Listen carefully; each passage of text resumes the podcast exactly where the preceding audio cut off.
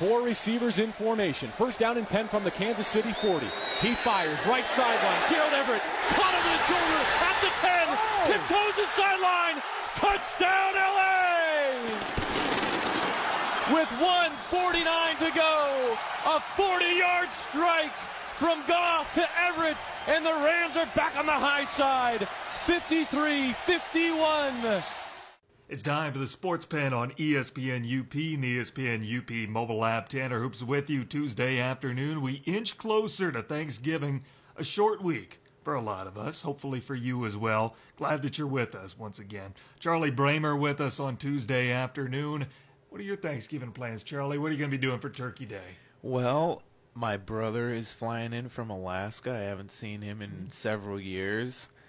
So just going to be with the meet up with the family down in the Green Bay area and should be a good time. What about you? Are you headed to Iowa? My family is coming up from Iowa. Oh, there you go. which you will go. be fun. So that'll be good. It's been a while since I've seen them. My brother is flying over from South Dakota. He's out in college over there. Uh, so it'll be good to get to reconnect with everybody, see everyone over the holidays. But they are going to be in for a trip when they see the snowfall that's happened out Yeah, there. It's certainly. not quite like this in Iowa yet. And this is only the beginning. It's going to get much, much uh, uh, heavier. Well, you can count on that. You certainly can count on that.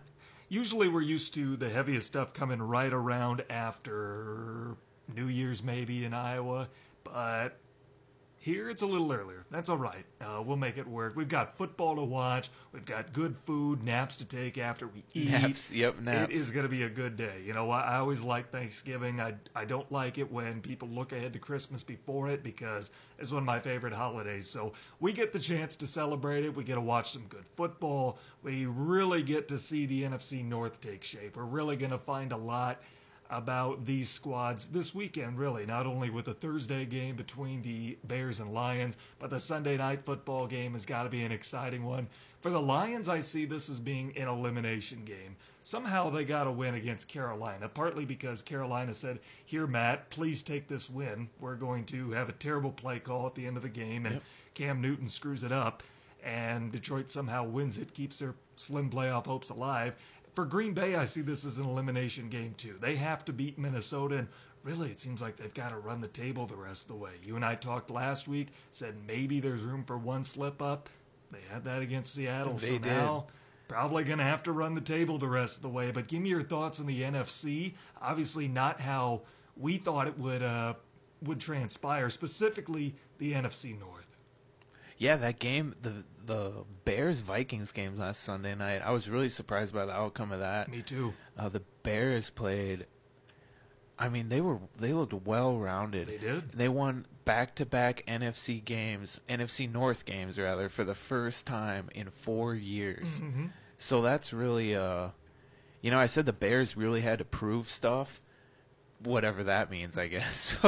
They're doing it. They're doing it, and I am not. I don't like that. That makes me uneasy. Well, yeah, The anyone who's a fan of a team in the NFC North, you were supposed to be able to count on the Bears as a couple of gimmies this year. They were supposed to be the cellar dweller for the NFC North, and all of a sudden they get a new head coach, a second year quarterback who's looking like he's progressing well ahead of schedule. They get Khalil Mack.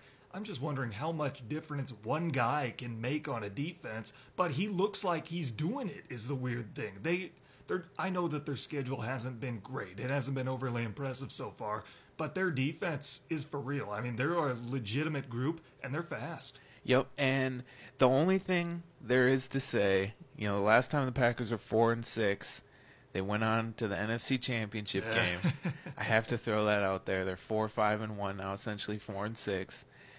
They have the Packers' remaining schedule. Woody Page always says, "Look at the schedule." Their remaining schedule is the easiest out of the NFC North. It's the easiest. The Vikings is the second hardest, and the Bears have the hardest remaining schedule. So mm-hmm. let's look towards the schedule, and I guess you don't have to hope for the best. You're not a Packers fan, but I'm going to look to the schedule and hope for the best. Like we said, Packers already had their one loss.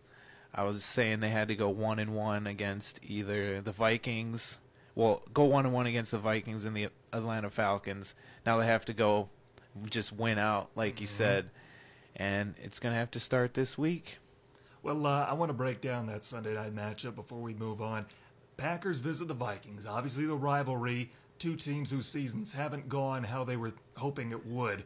Green Bay is on life support. Minnesota, everyone was thinking they were going to run the table in this division, especially after what they did last year, and it's not been the case. And I wonder how much that has to do with what we saw last night on Monday Night Football. Last night we saw an offensive onslaught. That's what the league wants. The league wants to make this an offensive league. Minnesota wants to be a defensive team. So I wonder how much the trend is going to change for coaches like Mike Zimmer and how tough it's going to be for defensive minded head coaches going forward in the NFL. Yeah, I, I mean, the Vikings have a good offense, but obviously they're they're they're a defensive team, like you said, and you know ex- exactly what is that? Is there going to be a place for a defensive head coach in the NFL? Obviously, there always be a place for defensive-minded guys in the NFL. They always need some defense, Mm-hmm. but as far as head coaches go, and the Vikings, I I mean. Did they really look bad on Sunday? I didn't think they looked For about three quarters, they did. Fourth Yeah. quarter, they picked it up. Yeah, yep, and I guess you know Kirk Cousins would make an, an occasional throw just to keep me intrigued, mm-hmm. but but yeah, what what's going on there? You know, they'll look like an NFC Championship team one week, and then they'll lay an egg, you know, against the Bills. You know, is that coaching? What what's going on with that exactly? I, Well, I know that there's got to be a little bit of drop off offensively. Losing Pat Shurmur, he's just too good of a coach that there's not going to be a guy that can come in and do better, you know, re- replace a guy like that from an offensive coordinator standpoint. So, you know, there'd be a little bit of a drop off. But right now, they don't seem to have things figured out defensively like we thought heading into that game. I thought defensively they had finally turned the corner. They were going to be what we expected. Offensively, they just looked uncreative the other night. They rely on a healthy Dalvin Cook, and right now you've got a slightly above average quarterback in Kirk Cousins throwing it up to talented receivers and a talented tight end in Rudolph and trying to make that offense look good. It just looks uncreative right now for the Vikings that to me that division's still up for grabs because I don't see the Bears as being a legit team for whatever reason. They've looked good. I- I'll give them that. Their defense is for real. But at some point, something's going to catch up to them because to me they're just not complete for whatever reason. Yeah, They're and- capable offensively. and and you're not going to win a lot of games when your quarterback throws more interceptions than touchdowns, which is what they did mm-hmm. against the Vikings. So it, it- there's just things like that going on. Even when they win a game, there's things like that. You know, like Trubisky threw more interceptions than touchdowns. That's not right. No. you know that's not that's not sustainable.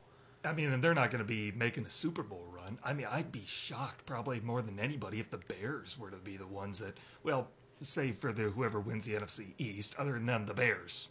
Yeah, I mean, the, right. whoever wins uh, the NFC East won't be a factor in the postseason.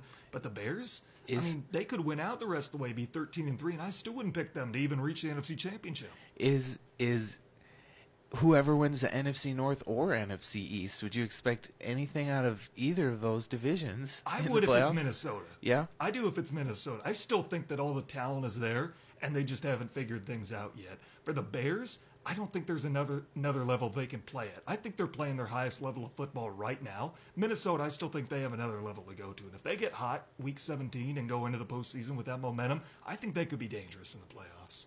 I, if the Packers could run the table, obviously, then they'd be on a Then bit of a hot streak. hot. They'd then they'd have to be hot, and Aaron Rodgers would have to be playing, you know, out of his mind. As we could go for one of them hot Aaron Aaron Rodgers hot streaks now here in uh, the northeast part of Wisconsin and the UP. That's for sure. We wouldn't have enough time to cover it. I mean, he has done that throughout his career. Charlie Bramer's in studio with us. Let's take a look at the division leaders in the NFL through 11 weeks. Charlie, tell me which of these division leaders is less likely to end up at first place in their division at the end of the season. We'll start in the AFC.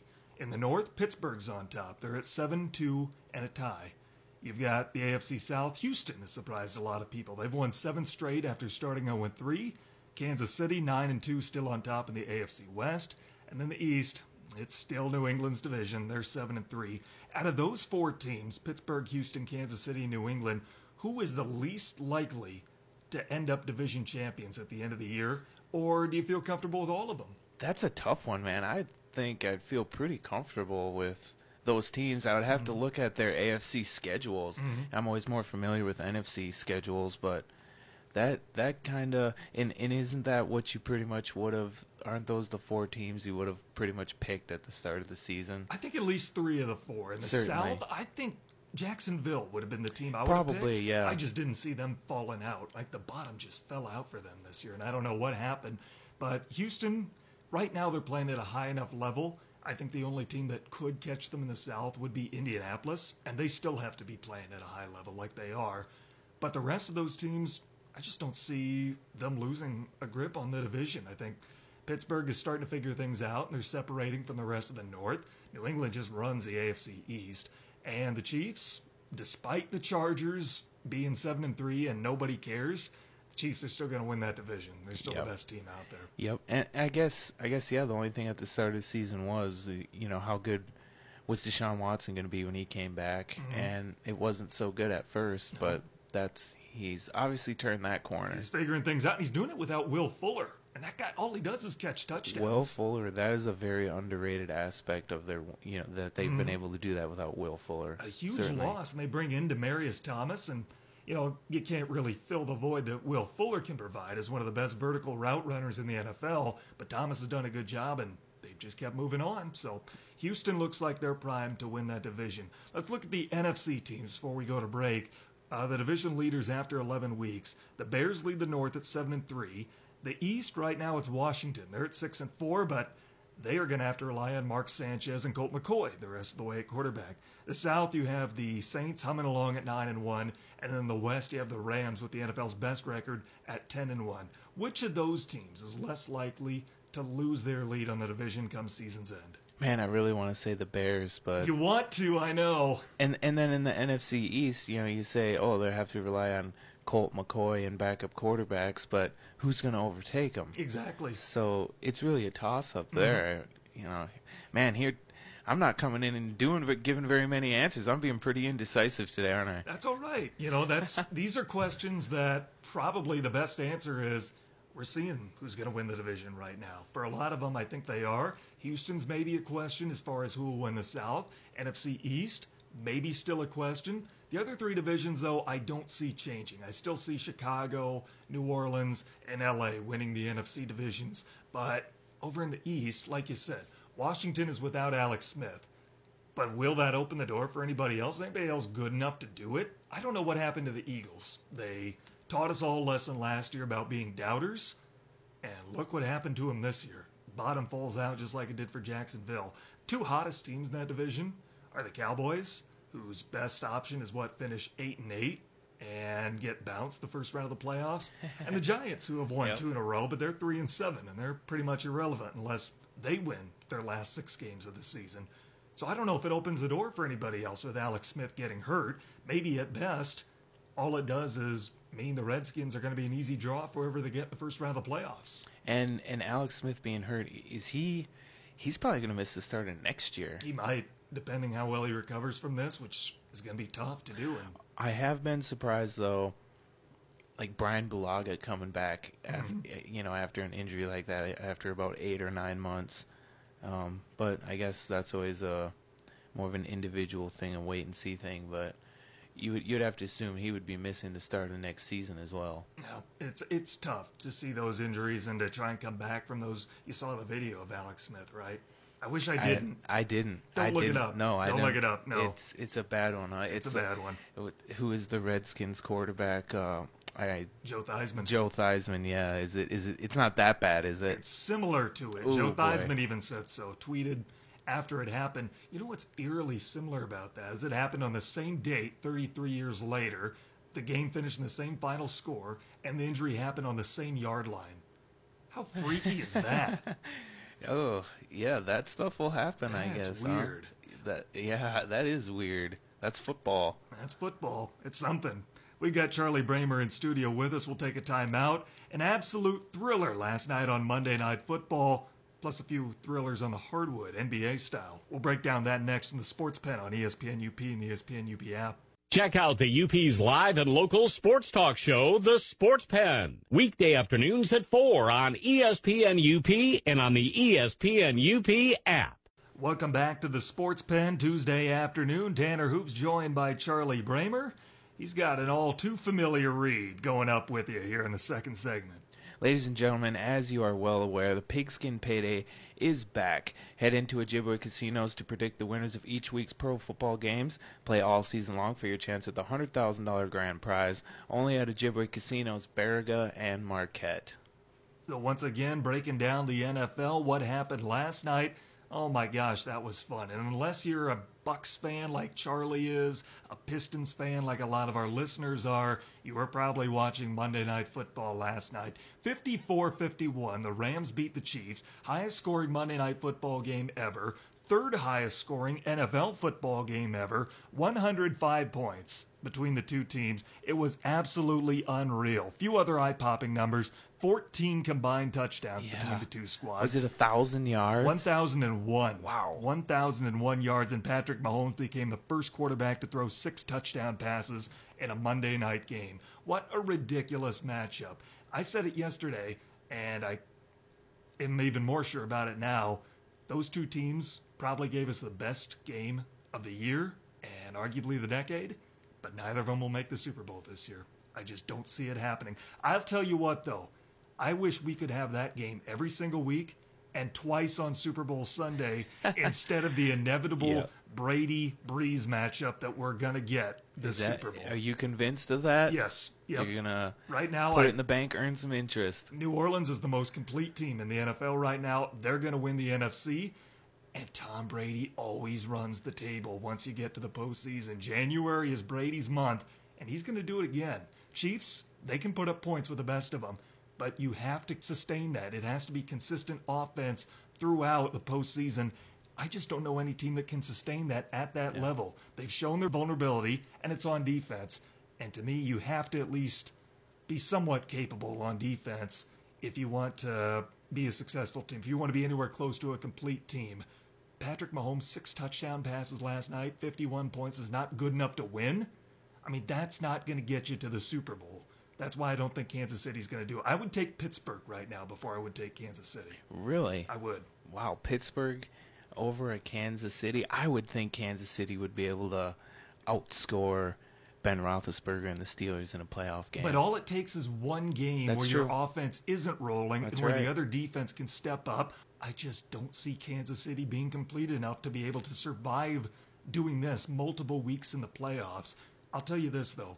I hope it's Kansas City. I hope I'm wrong. I'm cheering for Kansas City to make the Super Bowl. I just don't think they will. yeah, Kansas City also talk about a great just a football fan base They out are. there. They got some hardcore, you know, people, you know, like the Bills Mafia. What what are we going to end up calling the Kansas City fans? I'm sure they have to have a nickname, but I I don't know. Would, it, would you think the Rams or the Chiefs have a probably the the Rams would have to have a better chance at making the Super Bowl than obviously with what you were saying.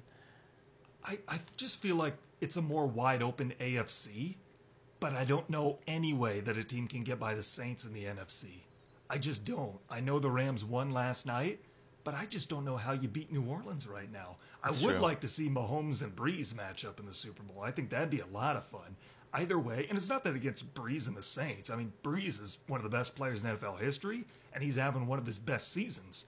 So nothing against him, but whatever happens, I just hope it's a Super Bowl half as good as last night because that was a lot of fun. Could could we really complain though? Brady Brees Super Bowl.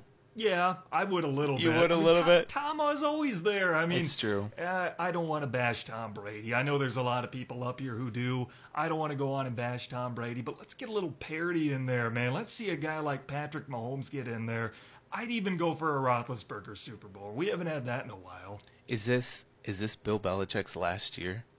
You know, last offseason there was talk, oh, this is going to be his last year. Now I haven't heard much about that. It's a possibility. I'm thinking it's a very good possibility. It's a possibility. It just seems it's a possibility, but it seems not possible to ever see the Patriots without him again. But I wonder because uh, you bring that up, something I talked about yesterday on the show with Rachel Zerby, Josh McDaniels and his future. I know the fallout last season with Indianapolis. I know everything that transpired from there has got to make him unattractive to another team. But if Belichick retires, I would think McDaniels is the guy they promote to take the Patriots job. Yep. If not, I don't know that he comes back to New England. To your point, I will say this: I don't think McDaniels and Belichick will both be back with New England next year. You may not like this, but I think if Mike McCarthy exits for one way or another, Josh McDaniels would be a name the Packers would kick around a lot. I think that'd be a guy that they would uh, strongly consider bringing in and trying to pair him up with Aaron Rodgers because right now he's working with Tom Brady. He goes to a place like Green Bay. It'd be the only place in the league where he could upgrade at the quarterback position, talent level. Plus, he doesn't have to do with Brady's attitude because they hate each other. Isn't that something? Um, all guys do together is win, and and they end up just just with uh, I don't even know what to call it, just despising each other. Yeah, You they know, hate each other. You hear more and more about it in Green Bay, you know, and obviously McCarthy hasn't won quite at the level of Belichick, but he's in second, and I make reference to that all the time. And the two best quarterbacks with, I believe, the two best coaches in the league, and and they can't they can't find a way to get along. That's just that's classic football right there. It- to me, that says that a change needs to be made somewhere. For New England, you have to get rid of McDaniels. It's not going to be Tom Brady. And if there needs to be a change in Green Bay, you're certainly not going to get rid of Aaron Rodgers. Yeah, they're tied to him. I mean, which tells me that, you know, McCarthy's got history. And I'm certainly not an advocate for saying, uh, what have you done for me lately? You're out of here if you're not winning. But at some point, you need to have more success than you. and I just don't think it's working between McCarthy and Rodgers. They should be getting more results than they are. So to me, that says if somebody's got to go, it's got to be McCarthy and probably Ted Thompson. Well, I mean, t- yeah, Ted Thompson stepped down to some kind of advisory role, and I think He's still got to go. I think he, I mean, his what his advisory role is kind of, uh, you know, it's arbitrary at best. Um, I I just I, I can't get over the fact. You know, the last time Rodgers and McCarthy had a full season together, they went to the NFC Championship game, and after one season, which obviously that could still happen. I mean, weirdly enough, but I, I just I really think he'll be back next year and given one more chance. But if you got the chance, would you upgrade for Josh McDaniels if you could do it now? Say the offer's not on the table a year from now. You got to do it this year. Would you do it? Ah, I, I I couldn't do it. couldn't I do it. couldn't do it. I'd have to give McCarthy another shot. He's just won too much. Charlie Bramer's in studio with us. We'll respect that. And there I don't agree with it, but I'll respect that. there was an interesting stat, and th- this was a while ago, and um, I'm not sure.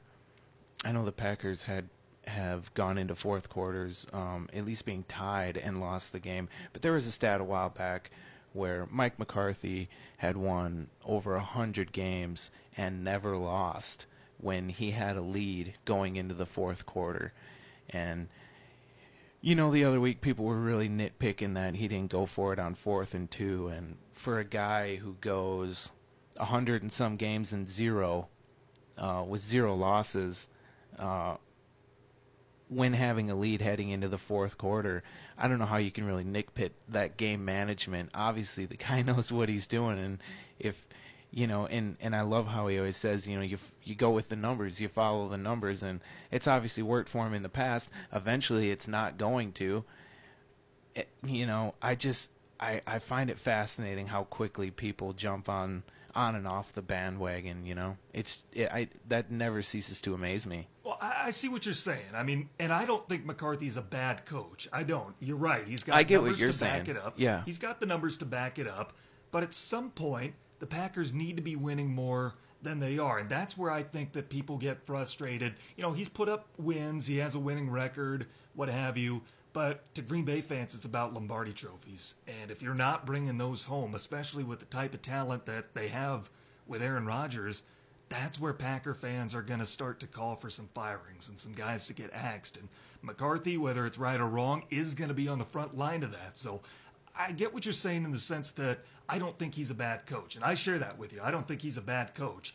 But sometimes places just aren't fits with each other. And I don't know. I, if the Packers are content with going the way they are right now, then you probably hang on to Mike McCarthy.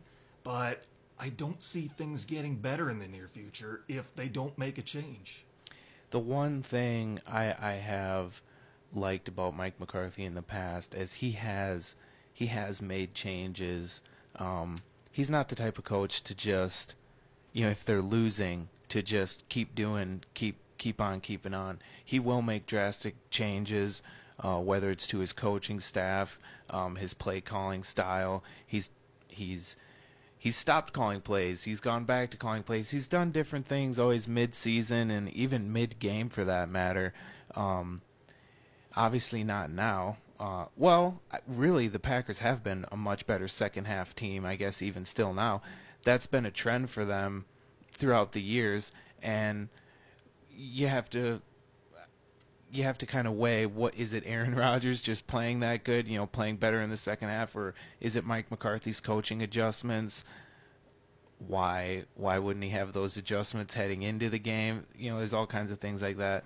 I, I guess I just go on and on. I try and defend Mike McCarthy at every chance I I get just just because I want there to be that voice.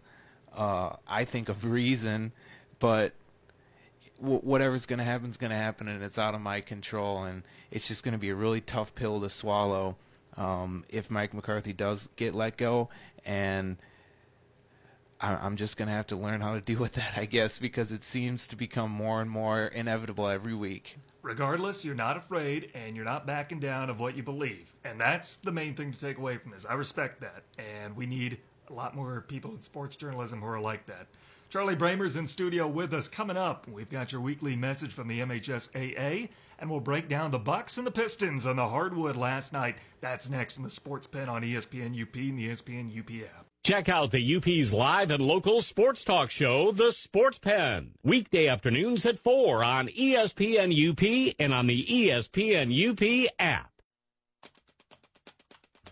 Rekindling the fire, sleeper plays, and busy weekend. It's all next on This Week in High School Sports, powered by Michigan Student Aid, Michigan's go to resource for student financial aid. Hi again, everyone. I'm John Johnson, and welcome to This Week in High School Sports.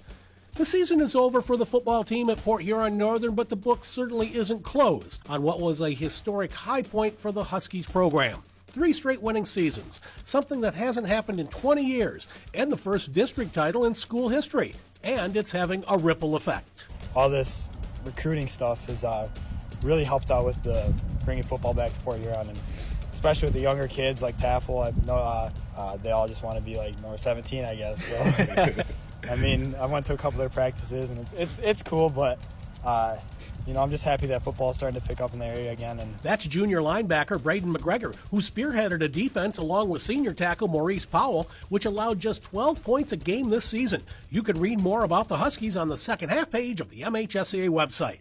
Our MHSAA TV game balls this week go out to reading quarterback Alex Price, who rushed for three touchdowns and passed for a fourth in a regional victory over Detroit Southeastern, and the football team at New Lothrop, which knocked off two-time champion Pewamo Westphalia in a regional final battle of the state's top two teams in Division 7 last Friday. You can watch both of these games for free right now at MHSAA.tv.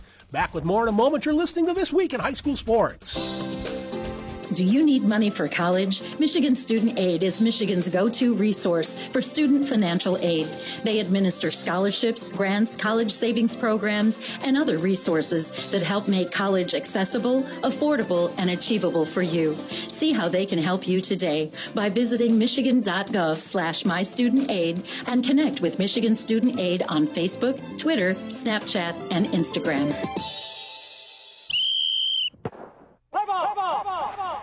Our weekly Be the Referee feature takes a look into the fine art of officiating with Mark Uyl. Let's finish up the football season with this You Make the Call. It's fourth down and five at the 30 yard line, and the offense begins to leave the field as the field goal unit comes on. One of those offensive players, however, doesn't make it all the way to the bench. He stops a step short of the sideline, essentially hiding out along the sideline. The ball is snapped. The holder stands and throws a perfect pass down the sideline to a wide open player. Yep, that player that was hidden out at the sideline. Is this legal? The answer is no. This is a foul for illegal participation. A team can never use a substitution or pretended substitution to deceive the defense. Thanks, Mark. You can be a referee. Go to the MHSAA website now to register. The weekend before Thanksgiving is certainly one of the biggest tournament weekends of the entire school year, and certainly the biggest one for the MHSAA Network, MHSAA.tv, and FoxSportsDetroit.com.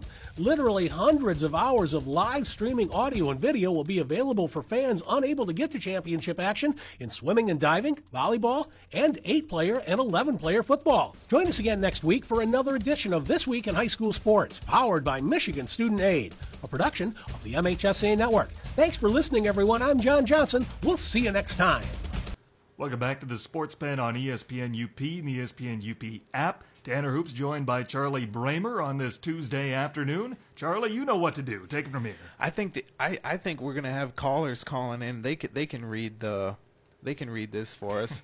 the Pigskin Payday is back. Head into Ojibwa Casinos to predict the winners of each week's pro football games and play all season long for your chance at the hundred thousand dollar grand prize. Only at Ojibwa Casinos, Baraga, and Marquette. Well, once again, we're going to break down the hardwood action from last night. Both the area teams were in action. You had the Pistons and the Bucks, both at home, and both winners. It was a good night for both of them. Let's start where you want to start with Milwaukee. They get the win 104 to 98 last night over Denver.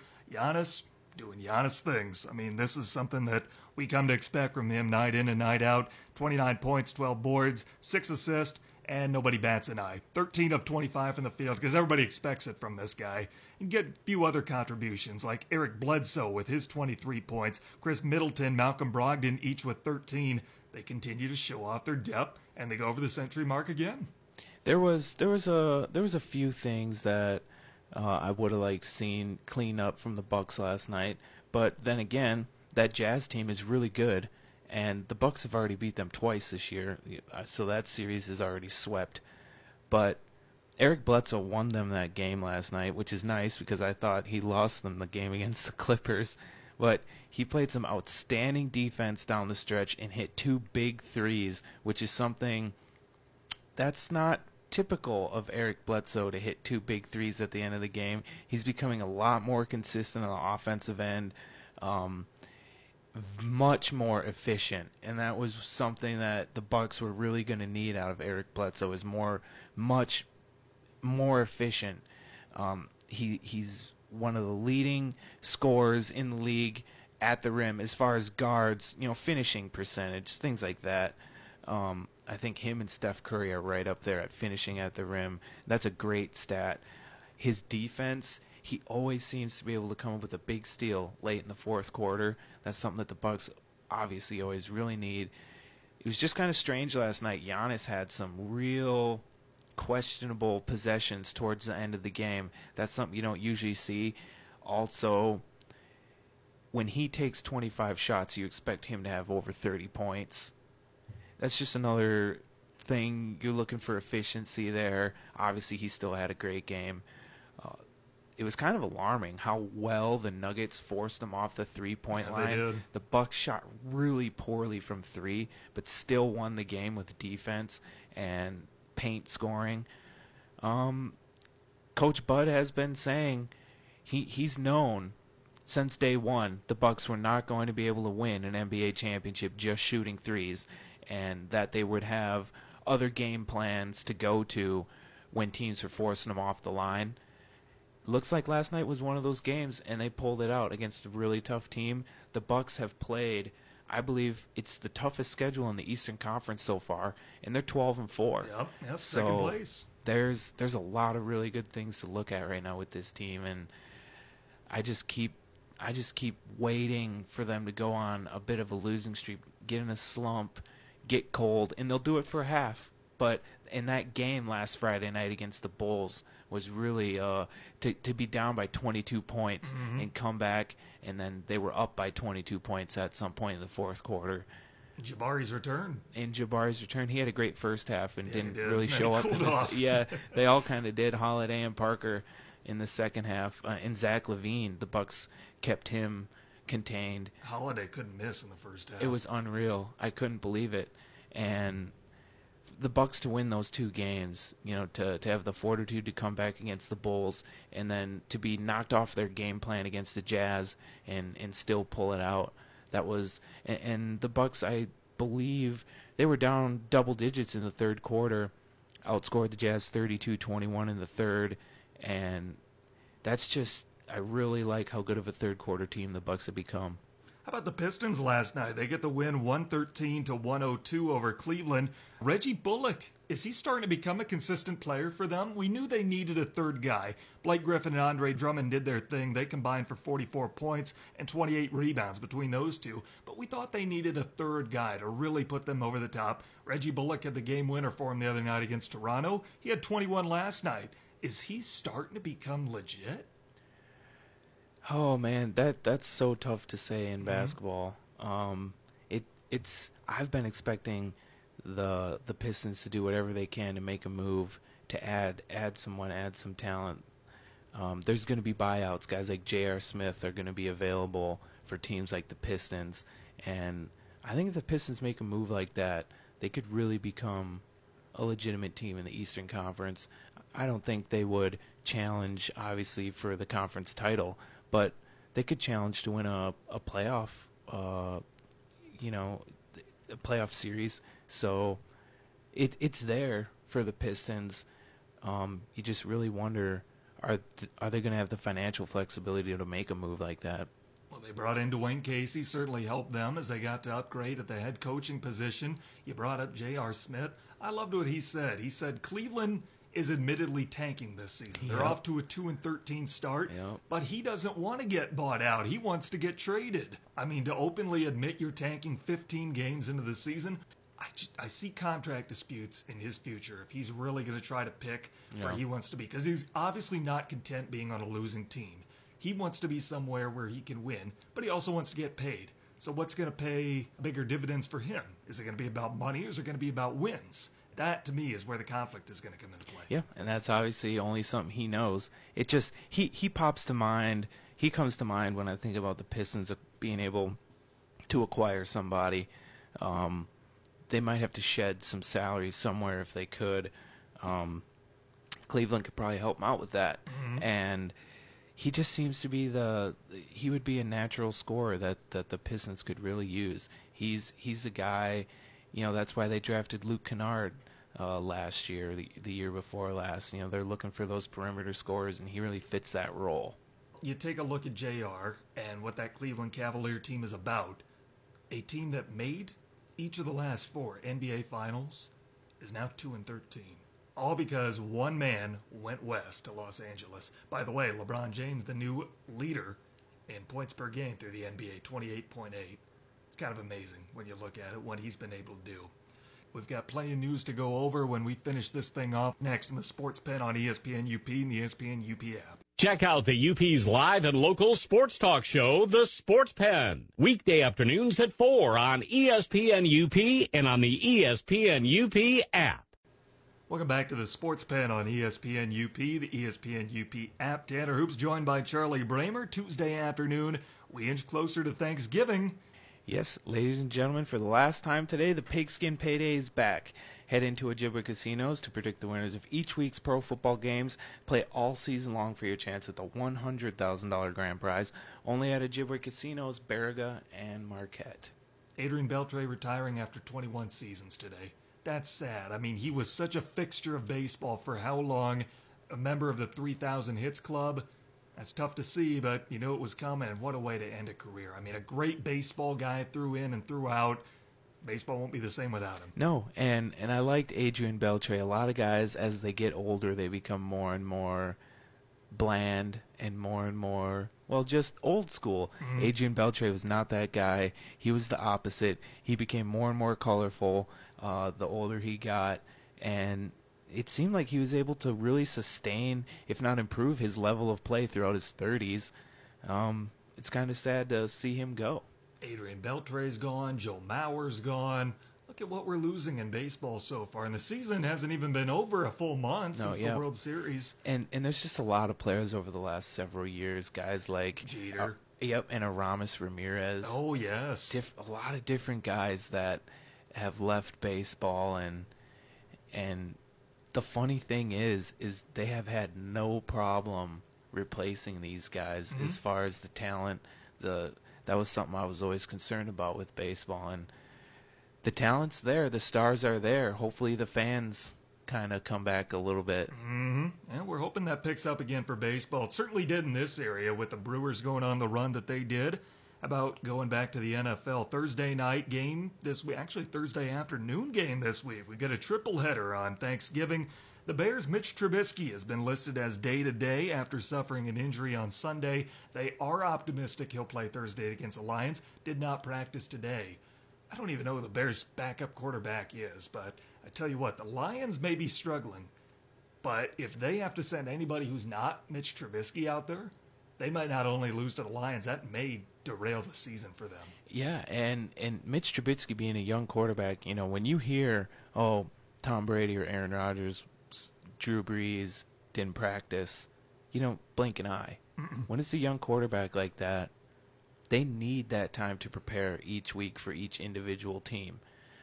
Obviously, he's played the Lions before, but not a dozen times. So, what what effect will that have on top of being injured potentially? And especially going forward, that's why I bring up it may derail their season because the quarterback is the one piece that you don't lose if you can. If you can avoid that, he's the field general and the guy who sets the tempo. You throw another wrench in there at this point in the season where you're chasing a division title. I mean, anything can happen. By the way, I looked up who the Bears' backup quarterback is Chase Daniel out of oh. Missouri. I mean, Yeah. had some good years in Missouri. Yeah. He's been kind of a journeyman quarterback. He had that funny video that went viral in the preseason where he dressed up and asked for autographs from his teammates dressed in disguise. About NBA, Markelle Fultz is withholding himself from game action and practice until he sees a shoulder specialist. This has been ongoing for the last few weeks where his shot is just so ugly, and it's nothing new. I don't know how much of this is a scapegoat for him being moved to the bench and trying to take the pressure off him looking like a number one overall draft pick that turns into a bust, or what the Jimmy Butler effect has on this. I don't know that I'm totally buying this out of Markelle Fultz, to be honest with you. I think his shot is ugly whether it's his shoulder or not. And his free throw shooting is so atrocious. Yes. Have you seen how he how he's been he kind of tosses the ball back and forth from each hand and always has it moving as he brings it up and shoots it. Mm-hmm. What causes that? Is it he just there's too much pressure on him? I've never I've never quite seen a free throw. Maybe he should take some lessons from who is it? Uh, Barry. What was that? John Barry. Who was that? Shot the granny. Rick Barry. Rick Barry. Yeah, I think he needs to get some lessons. Maybe try and shoot him underhand, granny style. It came out that Philadelphia was going to draft Markelle Fultz as the number one overall pick. I could not understand why. Why they would possibly want that. He was playing for a Washington team that didn't make the NCAA tournament, finished with a losing record. I didn't see what was attractive about him, and I don't think Sixers fans see it either. But that opened the door for plenty of draft picks behind him. You think about some of the guys that were left in his wake, and Philadelphia absolutely passed up on a steal. What if they would have got somebody like Jayson Tatum's caliber with the team that they have right now? It's weird to think about what they could have done if they didn't take Markelle Fultz, number one overall, just a couple of years ago. Those are always fun things to go back and look Mm-hmm. at too. How about uh, NHL? Todd McLellan has been fired earlier today. He's replaced by veteran Ken Hitchcock, who coached the Stars last year, previously coached the Blues, won a cup with the Stars earlier on in his career. McLellan, we knew this was going to come. One of the least surprising fires in the NHL this year. He's got maybe the best young player in the NHL with Connor McDavid. I'm very hesitant to say that he's the best player in the league because I don't think he is. I know there are people who do, however. Mike Yeo was fired last night after the Blues lost to the last place Kings. So now you've got four NHL coaches that are fired. Wonder if Ken Hitchcock is going to do anything to bring the best out of the Oilers and specifically the young Connor McDavid. MLB, Yankees, they've been making moves as of late. Yes. James Paxton came over from Seattle yesterday. They acquired him in a trade. Did you see the report out today that they are looking at bringing in Bryce Harper to play first base? That's not even fair. If the Yankees get Bryce Harper, let's just cancel baseball next season. It'll be like the Warriors and what they're doing in the NBA. Uh, yeah, and obviously they have the money to do it. They have got the money to do it. I I just I try and focus on my Brewers and what's going on with them. They finally figured figured out their coaching staff, filled it out. They hired their minor league pitching coordinator to be their pitching coach. Um, as a former, they hired a new hitting coach, a younger guy. Um, used to be a minor league manager for Christian Yelich. There'll be some familiarity there. Um, something that's really got me excited. Um, Keston Hiura, the Brewers, was it their 2016 2017 first round draft pick. Um, he was just named Arizona Fall League MVP. I don't know how he's only number 30 on the top 100 prospects list. I think he has to jump up. Um, he's been limited throughout the start of his minor league baseball career because he had a uh, it wasn't a full tear in his elbow. Didn't need Tommy John. He was able to heal heal from it, but he was playing a lot of DH. And when that's part of a that's a big deal when you're a minor league baseball player. You got to be out on the field, especially if you're looking to be a middle infielder. You have to get that experience. Um, but he's been playing second base. He's been looking average, if not above average, at second base. He's athletic.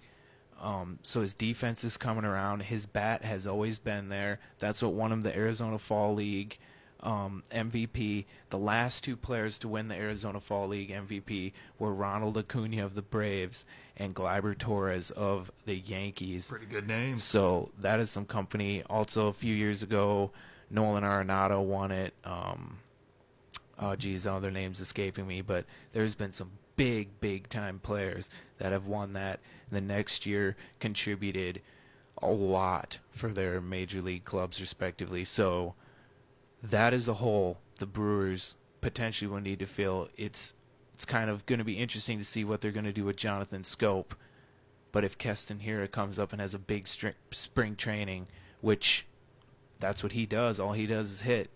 I think the Brewers might finally have their answer at second base. Well, I certainly would have liked to seen James Paxton go somewhere other than the Yankees. Yes. But I would almost feel like he'd be a good guy that the Brewers could bring in. For whatever reason, they need to get a package for some true ace, like a top tier pitcher. And they have the minor league prospects to do They it. They do, they do, but they are at a place right now where they could have used some guy like that this season, and they probably would have won the World Series because they have got a surplus of talent right now at the major league level, and they've got to be in win now mode with the group that they have. I think they've got a surplus. You know that you do when a guy like Eric Thames isn't even on the postseason Yep. roster. You package maybe him and Jonathan Schoop together, you can get back a pretty decent return. And to me, their biggest need is starting pitching. If Yep. they had that one true ace, then it would be weird to think where they would have finished. the the consensus in Milwaukee is Jimmy Nelson is that guy and he'll be able to throw no restrictions all off season and he'll be back from that shoulder injury. There was talk he was even going to be able to come back last September, but how do you bring a guy back for September baseball who hasn't pitched? That just doesn't make sense. It- It's not like football where a- a guy who has experience you can just jump right back into it. Even though he has experience in baseball, you still need that time to get acclimated. Jimmy Nelson comes back, if Brandon Woodruff can be Brandon Woodruff of the second half of 2018, and then add guys like Jimmy, uh, or rather uh, Corbin Burnes and Adrian Houser, I, I really don't know if the Brewers need to add a starting pitcher. They would be plucking from their bullpen, taking that to their starting rotation, and add some bullpen guys. I think that's going to be what we end up seeing out of the Brewers. Just just knowing David Stearns now and being able to be a little familiar with his tendencies, I think that's the most likely scenario we're going to see play out. When I was keeping track of the Brewers down the postseason trail, the pitcher I felt most comfortable to give him a chance to win night in and night out was Jhoulys Chacin. I thought Yeah. he was the most consistent guy that they had last year. And to me, that says you just need to upgrade. It's nothing against Chacin, but you bring in a guy who's at that level or better.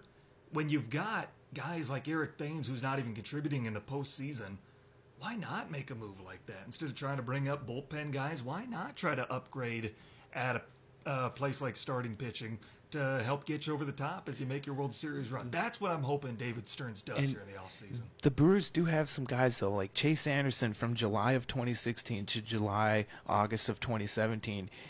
he had among the lowest ERAs of the National League for for that portion of you know essentially a year worth of time. Guys have dropped off. Other guys have been injured. If the guys that dropped off can pick it back up, Jimmy Nelson can come back from injury.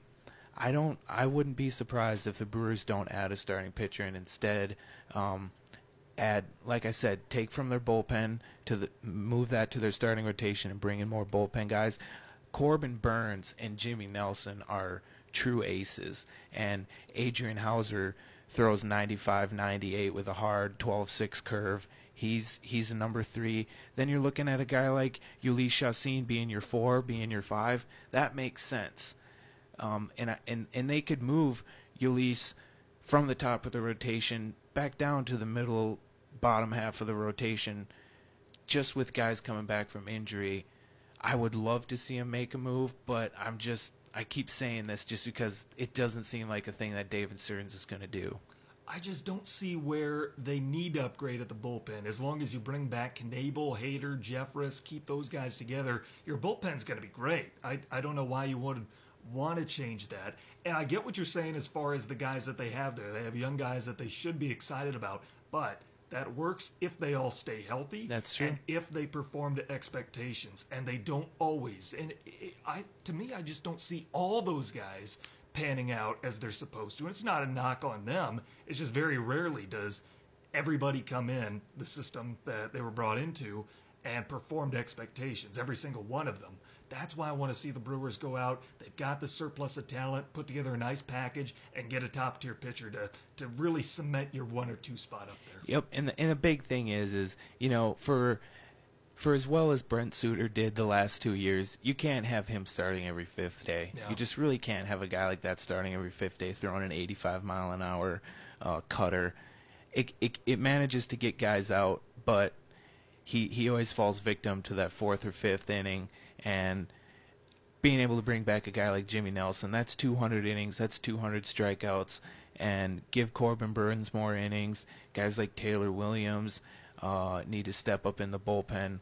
The arms are there. I just, it would be nice if the Brewers would add some somebody, but I don't think it's going to happen. I think they are really content with with what they have, and and they'll probably bring in some, you know, like uh, another Matt Albers or guy like that, and that's not what I want. But unfortunately, that's probably what going to be what we're going to see, and we're going to be stuck with counting on these young guys to really turn out. And like you said, doesn't always happen, but my fingers are going to be crossed. Charlie Bramer's in studio with us. As always, thanks so much for being here. Have a happy Thanksgiving. Yep. We'll see you next Thank week. Thank you so much, Tanner. You have a great Thanksgiving, and I will catch you uh, next Monday or next Tuesday. That's it for us. We are back at you tomorrow on the Sports Pen, 4 Eastern, 3 Central on ESPN UP and the ESPN UP app.